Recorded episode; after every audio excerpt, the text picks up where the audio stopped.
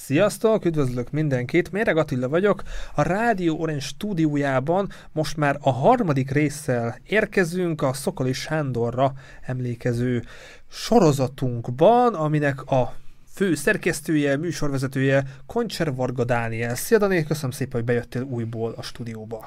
Szia, köszönöm szépen a meghívást, és én is üdvözlöm a kedves hallgatókat. És egy kis spoiler, úgy terveztük, hogy ez az utolsó akkordja lesz ennek a sorozatnak, de hát a mesteredről bőven van még mit elmesélni egy adás keretén belül, szóval egy negyedik adás mindenképpen fog érkezni, de lehet lesz egy ötödik is, ki tudja. A trilógia van. Negyedik része. Az ez a horrorra akadvának volt a Promó, promóciós szöveg, emlékszem. Ez már ilyen már epikus már. Igen. Lassan. És én ezt, ezt, a, ezt a szöveget még a Pesti Est, vagy mi volt? Van még egyébként? Szerintem már max lehet, hogy online, de már nyomtatott. És ebből korban volt valami vidéki verzió is, ha jól emlékszem. Volt egriest, vagy nyírest, tehát én ezeket fogtam a kezemben. De azt tudom, hogy Sopronban a buszmegállóban fogtam ezt. Talán Pesti Est volt, és ott volt ez a trilógia negyedik Ugy, része. Ugyanaz volt, csak más, hogy pár oldalon aktuálisan az adott városra, de körülbelül a szerkezete az ugyanaz volt, mindegyiknek csak kicsit aktualizálva az adott, adott városnak a képére. De ne kalandozzunk el, maradjunk Szokolay Sándornál. Miért is lesz negyedik rész? Ezt röviden szerintem foglaljuk össze a hallgatóknak, nézőknek. Röviden összefoglalva azért, mert az ember miközben átgondolja a műsort, illetve a műsorfolyamot, meg hogy mit lehetne beépíteni, meg mit kell sajnos kihagyni, mert ugye mindent nem lehet, akkor rájön, hogy hát ez, ebből mindenképp kell még többet csinálni, és struktúráját tekintve szerintem így is logikus a felosztás. Az mindenképp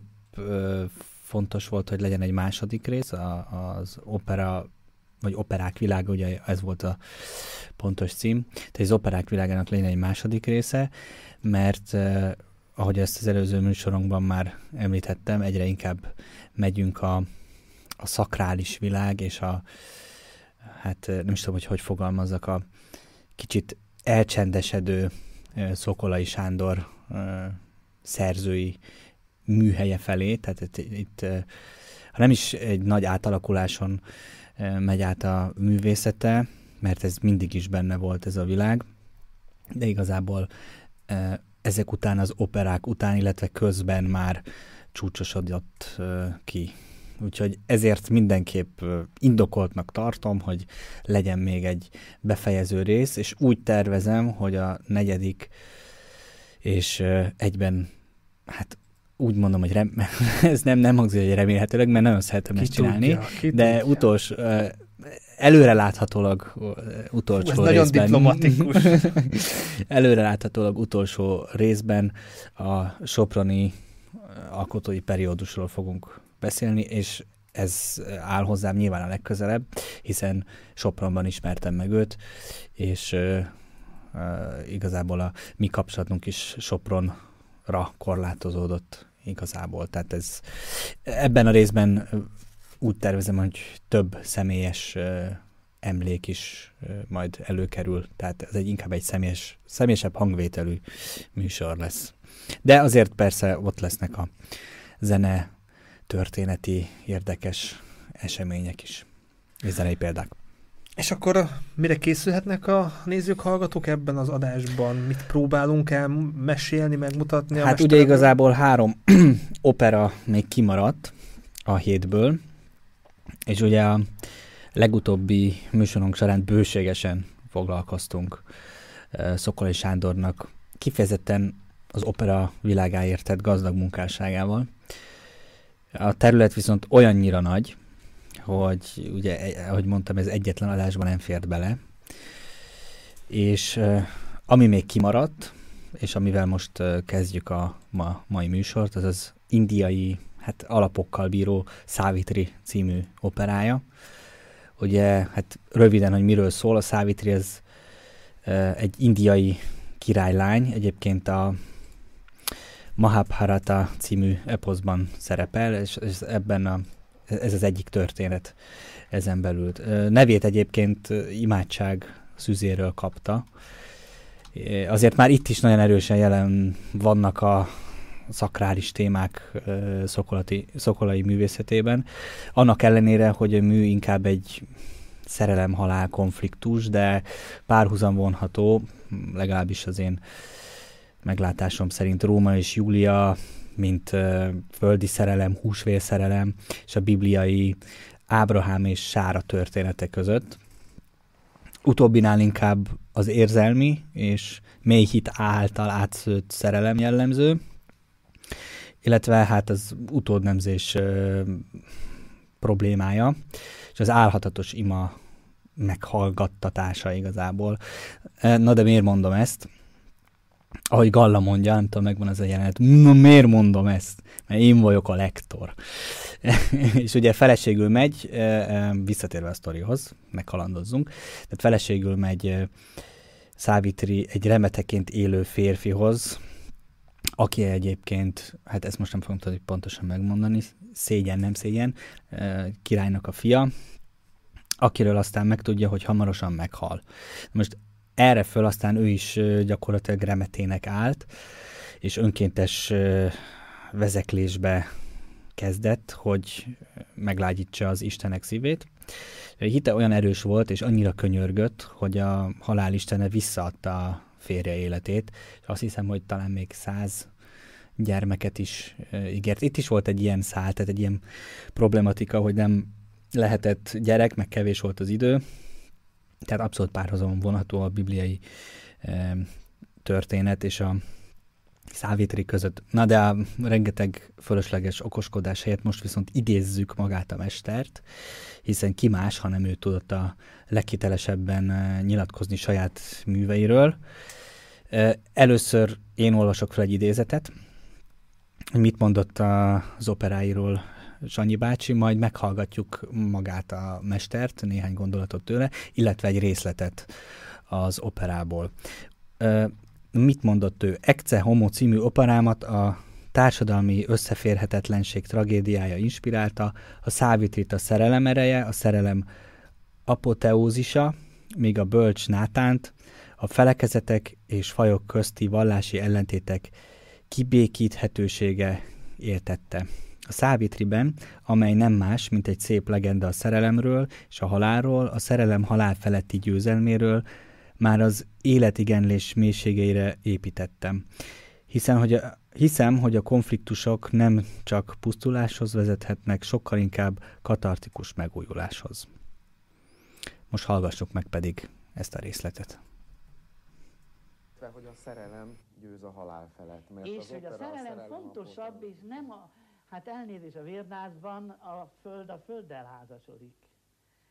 Ma már nincs annyi föld, meg már nincs érdekházasság úgy, de azért nem az a legfontosabb ma sem, hogy autója legyen, meg lakása legyen, hanem az a legfontosabb, hogy értik-e egymást, együtt rezdülnek-e.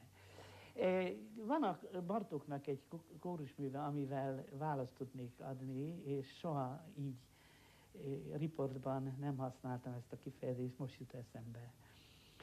Arany ezüstért, cifra ruháért, leányt elnevégy koszorújáért, inkább szeresett táncos lábáért, előtted való szép járásáért. Ne nézz a lányra, mézes szavára, ne hajolj az ő mézes szavára, és akkor olyan keserű lesz, hanem inkább figyelj indulatára, tanulj szert tenni szíve titkára.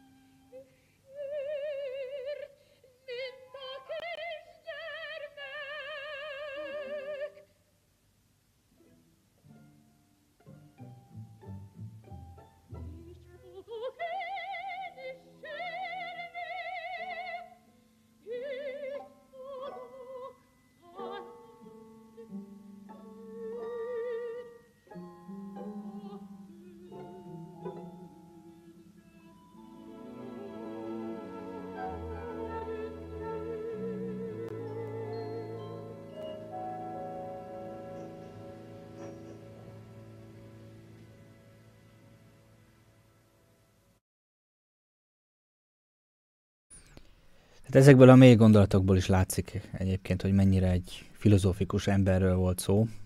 Most egyrészt visszautalok az idézetre, meg gondolok arra, amit ebben a kis bejátszásban mondott, illetve a kis bejátszás elején. És úgy hiszem, hogy ha nem lett volna ilyen a karaktere, akkor drámai művei sem lennének hitelesek, de mivel egy rendkívül mély érzelmekkel és gondolatokat felszínre hozó emberről beszélünk, ebből adódóan a művek is a legnyersebb őszinteséggel íródtak, és ezért autentikusak. Most pedig mehetünk is a következő operára, most nem időzünk olyan sokat az egyes műveknél. A következő, ehhez a hármas tagoláshoz, illetve ez két, két részre tagoltuk, volt az első négy opera, és most, a, most ez a három. Ez, ez, ehhez tartozó következő opera pedig a Bölcs Náthán, amely az Opus kétszázötvenegyes számot viseli. Ezt a legelső műsor során is elmondtam, meg szerintem múltkor is, tehát a, a, a, az operák világa első részében, hogy opuszainak száma gyakorlatilag hát pontosan négyszáz, de maga, maga a, a darabjainak a száma az még több. Tehát van olyan opusz, tehát Opus egyhez, ezt is említettem, tartozik legalább száz-százötven mű, tehát ami iszonyatos, iszonyatos mennyiséget komponál, tehát szerintem két-három zeneszerző mennyiségű anyagot. Tehát ez a, ugye a kétszáz, Opus kétszázötvenes számot viseli a, a, ez a műve, ami egy három felvonásos opera, és itt is természetesen előkerül a szokásos ellentét, amely az összes szokolai operában megtalálható.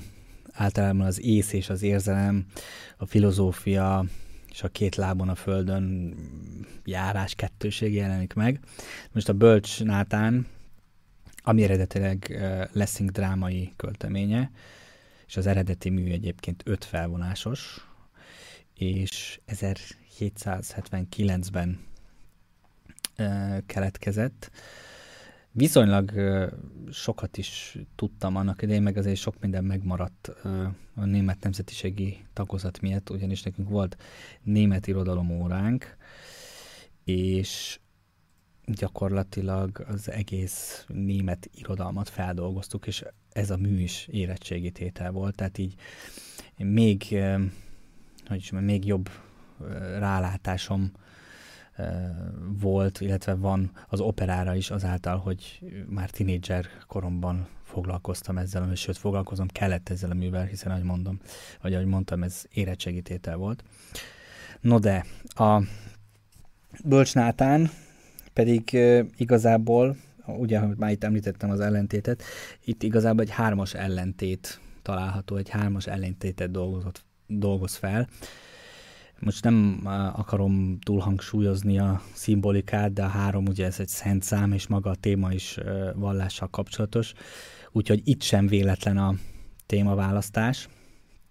Már javában a szakrális alkotói periódusban vagyunk, az ellentét pedig a keresztény, zsidó, muzulmán fronton található. Kicsit benne van az egymástól függés is, hiszen a keresztény hadjáratok során játszódik a mű, és Náthán lányát megmenti egy templomos lovag, akinek pedig uh, Szaladin, ha jól nem, igen, Szaladin, ugyebár ő muszlim, ő kegyelmezett meg.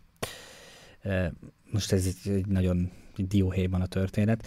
Ezen szereplők uh, által, de leginkább, leginkább Bölcs Náthán által alakulnak ki ezek a mély vallás filozófiai gondolatok.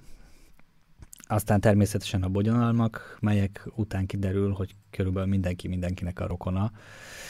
Ugye igazából ez a, ez a mondandója az egésznek. A templomos beleszeret uh, Náthán lányába, Ráhelbe, aki egyébként nem is a vérszerinti lánya, hanem a nevelt lánya, és igazából a házasság sem túl jó ötlet, mert a lovag és, uh, a, a, és Ráhel ők testvérek, és uh, mind a ketten Szaladin öcsének a gyerekei, tehát így uh, a Lessing gyakorlatilag a minden szálat összekapcsolt mindennel, és igazából ezzel oldja fel, a konfliktus maga a feloldás ebben, ez, a, ez az érdekessége, tehát ez is egy nagyon nagyon érdekes témaválasztás. Tehát van itt minden. Úgyhogy mi lehetett mivel, lehetett mivel dolgozni ebben a műben is. De most egy picit szomorú ponthoz következtünk, ugyanis nincs zenei példa. Én, én tényleg megfeszültem, annyira próbáltam keresni. Itt könyvtárba kellett volna menni? Hát lehet. Hát lehet. Én ugye én balga az internet segítségét hívtam, és hát nyilván Google, YouTube, különböző zenei megosztók, legális, illegális zenei megosztók, sehol, sehol nem találtam sajnos belőle. Szóval kedves nézőink, hallgatóink, hogyha valakinek megvan, van, el tudják nekünk küldeni, juttatni, vagy digitálisan, szívesen vesszük az ilyen segítségeket. Az egyébként, az egyébként szuper lenne. Úgyhogy sajnos itt, egy zene, itt zenei példával nem tudunk szolgálni, úgyhogy megyünk is tovább a harmadik operára. Nagy lendülettel, nagy lendülettel, így van, és igazából elérkezünk ezáltal az utolsó nagy színpadi műhöz, ami egyébként már a soproni alkotói periódushoz tartozik, hiszen Sanyi Vácsi és családja, hát pontosabban családjának egy része, hiszen nagyobb gyermekei ekkor már kirepültek a családi fészekből, ezerkilencszázkilencvennégyben Sopronba költözött, és maga a kompozíció, ha jól tudom, ezerkilencszázkilencvenötben készült el. Annak ellenére, hogy konfliktusoktól átszőtt művek, ezek az operák, illetve a művekben levő témák jellemezték Szokolay Sándort, a szakrális világ egyre inkább betört ebbe a világba is, tehát az operák világába. Egyrészt az a témaválasztásba, másrészt szimbolikájába és konfliktus világába is. Tehát már a Náthánban is előtérbe kerül a szeretet, sőt ez elmondható a minden erejét könyörgő imába fektető Szávitriről is, és itt van a nagyon szoros kapcsolat mind a három opera között, főleg ha a vezeklésre és a hitből fakadó önfeláldozó szeretetre gondolunk. És igazából ezért szerettem volna mindenképp külön választani a többi nagy színpadi műtől ezt a hármat. Arról meg már nem is beszélve, hogy ugye három opera, előbb már említettem, szent szám, egy egységet alkot, három személyű, egy igazisten, ha még azt is mondom, hogy szinte aranymetszés a, a két per, nevezük periódusnak, tehát az opera egy, opera kettő. Na de igen, igazából ez már kicsit túlmagyarázás lenne. De az opera egyébként két évvel ezelőtt, pontosan, pontosabban idén lesz két éve szeptemberben, esetleg utána is tudunk nézni, hogy mikor volt, talán szeptember elején. szeptember nyolcadika szeptember nyolcadika akkor igen. Sajnos nem voltam ott egyébként, de szerettem volna ott lenni, csak sajnos nem tudtam elmenni. Újra bemutatták a Margit szigeten, É, és maga az előadás a kilencvenedik születésnapjának megünneplése volt, hiszen ez egy huszonegyes esemény. Szokolay Sándor ezerkilencszázharmincegyben született. Na de megint adjuk át a terepet a zenének, de előtte még egy idézet magától a mestertől. Régi adósságomnak érzem, hogy magyar tematikájú operát is írjak végre. Kár, hogy csak a hetedik operámban vált ez valóra, mert a nemzet morális megszólítása régen foglalkoztat. A zenét megrendítő, boldog ihletettségben írtam. Ám a zenéről nem szeretnék szavakkal szólni, annak önmagáért kellene beszélnie. A mű karmestere, Oberfrank Géza, a Virnász óta több operám életre keltője. Szabad tér és az Operaház közös Erkel színházi bemutatója után vágyam nyilvánvaló, amit a szigetre álmodtam, meg annak ott is életre kellene kelnie. És hát ugye életre is kelt. Ebből hallgassunk meg egy részletet.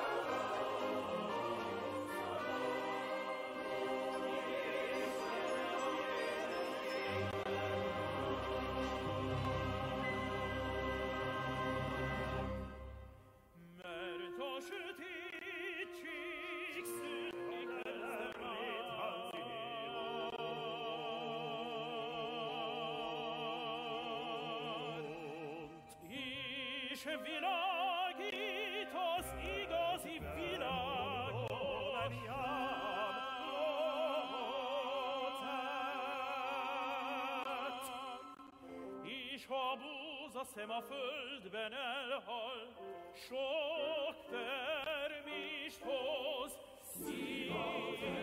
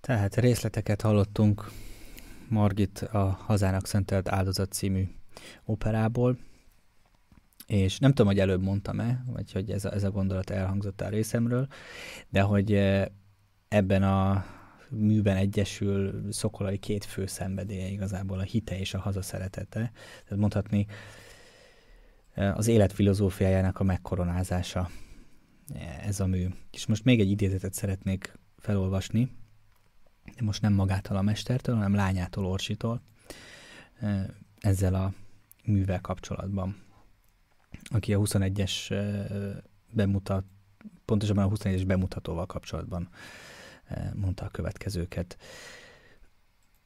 Úgy éreztem, ez egy csodálatos lehetőség, hogy az opera huszonöt év hallgatás után ismét felcsendüljön, és megbizonyosodhattunk, hogy küldetésünket az égiek áldása kíséri.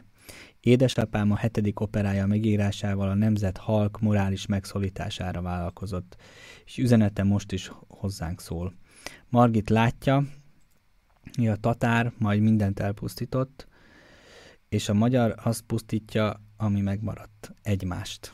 Bízom benne, hogy édesapám eredeti elképzelése szerint a Margit-szigeti szabadtéri színpadon megvalósuló előadás a nagyszerű előadóknak és alkotóknak köszönhetően ma is nyitott szívekre talál.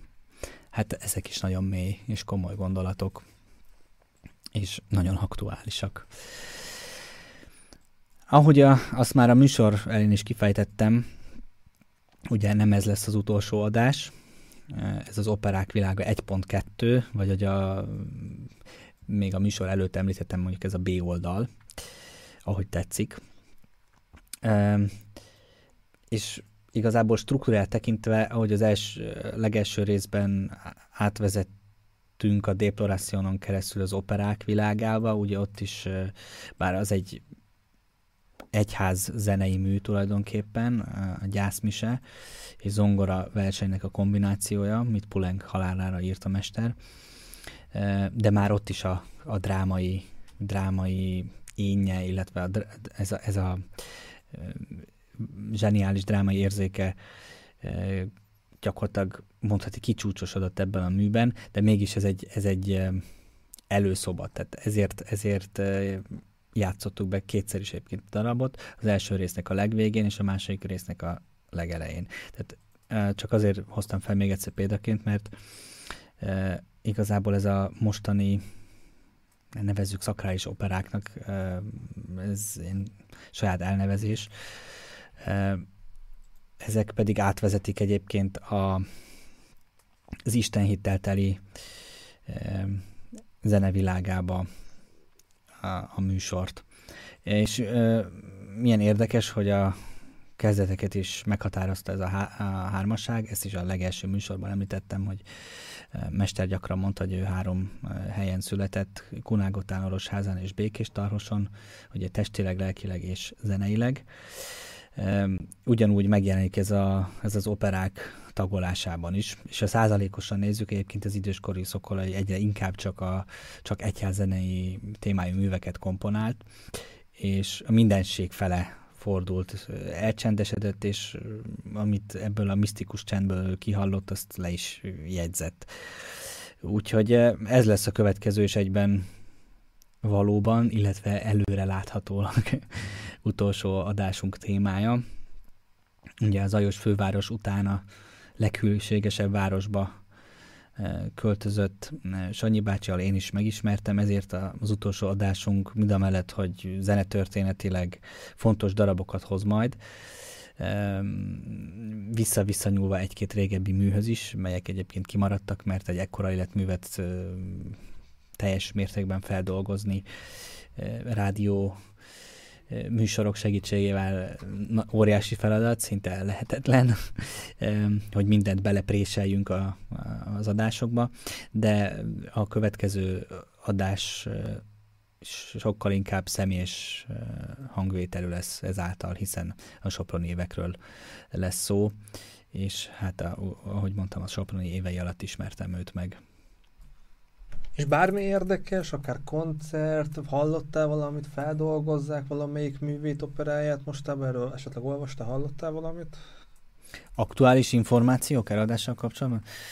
Hú, hát most ezzel jól megfogtál, mert eh, arról most nem. nem. Az is információ, hogy nincsen, tehát nem foglalkoznak így a hagyatékával. De azzal vagy... nagyon is foglalkoznak, ugye a Szokolay Sándor Alapítvány, amit igazából a Szokolay Sándor lánya Orsi, és férje zongoraművész Legendi László, ők hát visznek, és Legendi László az, aki egyébként az egész életművet feldolgozta most a, a, az elmúlt évek során, és hát rengeteg mindennel foglalkoznak egyébként. Fiatal tehetségek támogatásával, ugye van a Szokolay Sándor zeneszerző verseny, nemrég volt, nemrég volt ugye emlékhangverseny is, amin én is felléptem és eljátszottam a nyolcvanadik születésnapjára komponált művemet. Ez egyébként majd talán a következő adásban is elhangzik.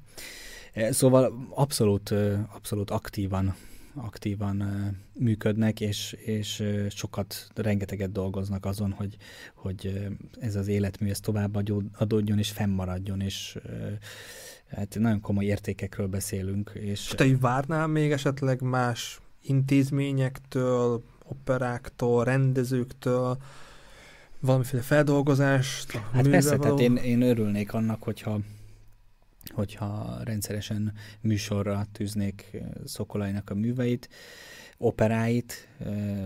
Én standard daraboknak gondolom, és a Vérnászt biztosan játszanám éves szinten, tehát rendszeresen betenném repertoárba, hiszen most nem, nem tudom egyébként fejből, meg nem akarok hülyeséget mondani, nem tudom, hogy, hogy mennyi magyar opera van jelenleg a, az Állami Operaház műsorán, de csak azért nem akarom, ezt nem mondom teljes biztonsággal, de szerintem kevés, vagy egyáltalán nincs. Hogy Szokolay van-e, szinte meg biztos vagyok benne, hogy ez nem, nem, nem, nem túl gyakori, hogy Szokolay operákat játszanak. Ennek nézzünk utána, mert mondom, ez, ez az információ nem száz százalékos. De hát ez, ez a mi feladatunk is, hogy, hogy fenntartsuk. Én mindent megteszek a magam részéről, hogy, hogy az általa, az ő általa kapott, vagy a tőle kapott értékeket tovább, tovább adjam, mert ezek, ezek szóval nem, nem minden, minden nap pi dolgokat tanult az ember tőle, és ezek az évek során beérnek, tehát amiket szépen elraktározott az ember, és és tudsz mondjuk tanítványról, aki hasonlóképpen így próbálja továbbvinni az ő eszméjét, gondolatait, tudását? Hát szerintem mindenki, aki, aki tanítványa volt valaha, így, így áll hozzá. Így áll Szokolay Sándorhoz. És nekem ez kicsit küldetésem is, tehát annak is érz, küldetésemnek érzem, hogy hogy bárhol, ahol járok, főleg egyébként külföldön, de nem feltétlen kell külföldön lenni ez, hogyha koncertezem, vagy pedig valamilyen zenei eh, témájú műsorban szerepelek, mint például itt is, ahol egyébként ő a téma, tehát itt nem nehéz eh, felhozni őt. Hogy ezt még mondod, lehet? De beajánljalak itt a, olyan műsorkészítők, aki komoly zenével foglalkozik, persze, és akkor németül, mert nem tudom, németül például milyen hát, hát semmilyen min- minőségben nem készült. Szerintem az róla. Meg egy fantasztikus ötlet azért, mert hanem meg németül is beszélhetek róla, és így még Ausztriában is még több emberhez eljut. Hát csináltunk hát németül, vagy ha nem találunk, csináltunk németül is műsort, ha azt mondod, hogy is, persze. Szülessen meg németül hasonló koncepcióval egy adás, hát nem telik sokba. Abszolút így gondolom. Ez... És vissza, tehát még a gondolatot befejezve annyit akartam még mondani, tehát hogyha bármi koncert van, akkor ezt a, ez a számára komponált fantáziát, ezt mindig eljátszom, tehát ez egy abszolút standard darab, és mindig hozzáfűzök néhány gondolatot is vele kapcsolatban. Tehát én, én igyekszem mindent megtenni azért, hogy az életmű fennmaradjon, továbbadódjon, és azok az értékek, amiket kaptam tőle, amik nem csak zenei értékek, hanem, hanem emberi, erkölcsi, tényleg minden. Most a, még egy gondolat eszembe jutott, mert a bejátszásban pont a, a szerelemről beszélt, tehát olyan szintig, hogy még, még a so, sokszor még a, a, a mikor, hát akkor voltam tizenhét-nyolc éves, a nők, nőkkel kapcsolatban is adott mindig tanácsokat, hogy hogy vigyázzak a nőkkel, így, tehát na, nagyon, nagyon odafigyelt minden területen. Szóval tényleg nagyon sok minden e, tanult tőle az ember, nem csak zenei téren. Szóval, kedves nézőink, hallgatóink, ez volt a harmadik rész, amit Koncser-Vargha Dániel a mentoráról, a mesteréről készített, és akkor érkezni fog egy negyedik rész. Konkrétan ehhez időpontot nem tudunk hozzáfűzni, de érdemes feliratkozni a csatornára, követni a munkásságot, és valószínűleg a nyár folyamán ez a negyedik adás el fog készülni, és lehet akkor meglátom, hogy németül be tudlak-e ajánlani, van-e itt komoly zenével foglalkozó szerkesztőtárs, vagy akár mi is németül elkészítettjük ennek az adásnak a a német verzióját. Kedves nézőink, hallgatóink, hogyha van bármilyen hozzáfűzni valótok, láttátok, hallottátok Szokolaynak valamelyik alkotását, ott a komment szekció, szíves, szívesen vesszük mindenfajta kommentet. Ha hasznos, érdekes volt az adás, osszátok meg ismerőseitekkel. A like az jó visszajelzés nekünk is, Dániel, meg az algoritmus is szereti, és tartsatok velünk legközelebb is. Mi is szeretjük. Dániel, gyere legközelebb is, hajrá a nyárhoz, következő adáshoz, a felkészüléshez és más projektjeidhez, és akkor majd keressünk egy újabb időpontot a negyedik adásra. Szuper, köszönjük szépen a figyelmet. További szép napot, szép estét, attól függ, mikor látjátok, halljátok, találkozunk legközelebb is. Legyen szép napotok, sziasztok! Sziasztok!